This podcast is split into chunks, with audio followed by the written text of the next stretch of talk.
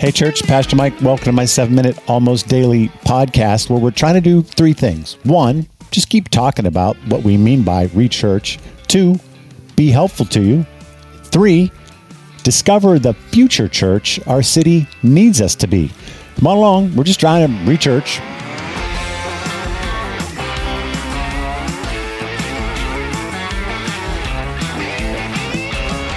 Hey, friends, welcome to the program. Yesterday, I said rules are good. I was pivoting off of a story from this weekend where um, Djokovic, one of the one of the greatest uh, tennis players of all time, defaulted because he broke a rule, a very clear rule, and because it was clear, the consequence was clear. It happened, and nobody really argued with it because it's a rule. And I was lamenting how great would it be if every time preachers and politicians and people in general, like on social media, when they crossed the line, when they were wrong, that they were held accountable for it. They defaulted. You can't do that for a month because you were wrong. And everybody just stayed together on it. Part of the problem is we're we're looking we're looking uh, we're turning a blind eye. We're, we're we're coddling wrongfulness, sinfulness, um, badness, because they're on our team, because they're in our tribe, because they're in our party. That will not fly wrong long time for a culture. We've got to agree on a baseline morality, and we don't give uh, any favors away. We call it out. We let the consequences be because that's how character is developed. That's how you grow up. You grow up because of consequences. Otherwise, we're just sloppy and running around willy nilly doing whatever the heck we want. Headed for destruction, right? Eventually, the consequences will come. And if you just keep putting them off, they come off, they come back in huge ways. Nobody wants or nobody wishes upon another person. So I finished that podcast yesterday and I, I know what's coming. It's like, hey, you're a Christian pastor.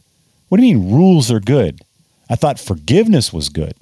Shouldn't you be talking about grace and forgiveness? Yeah, but think about it. Grace and forgiveness and mercy all come on the other side of wrongfulness that's been declared, apologized for right? There's there's clarity. That's that's how forgiveness and grace come along. It's like you go, I was wrong. I crossed the line. Or, hey, you were wrong. Oh, you're right. I'm sorry. And then what? I forgive you. I show you mercy. Yeah, but there's still a clear call out of the violation. There's still consequences. And all of that is really, really healthy.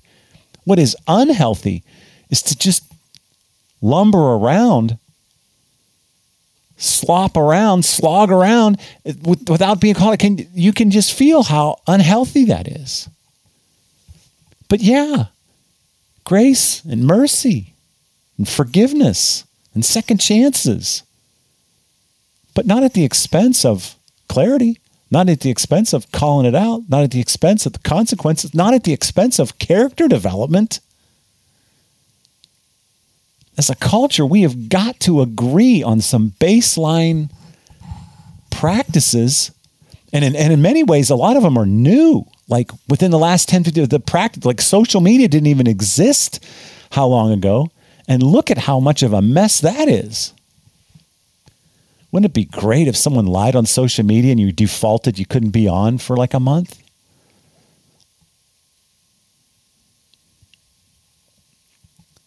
As we think about re-church, as we think about becoming better as a church, when we think about what we should start doing that we haven't been doing that we should be doing when we when we when we think about the things that we should stop doing that are no longer working or that we shouldn't be doing one of the things we've got to continue to lean into is the courage to be honest and own it when we're wrong, when we sin,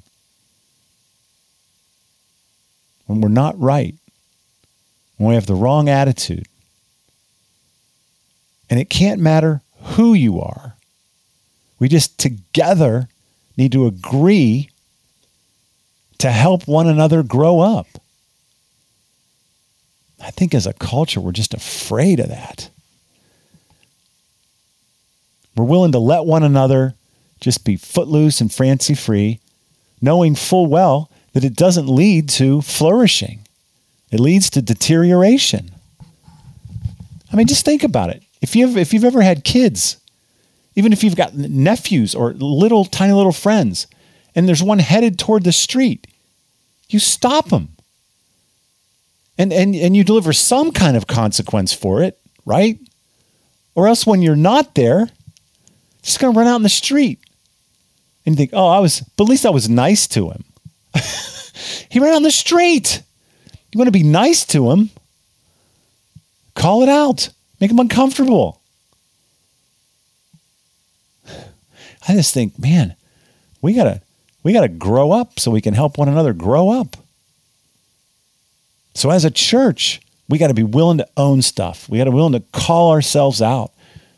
We got to be courageous enough to suffer the consequences when we deserve them.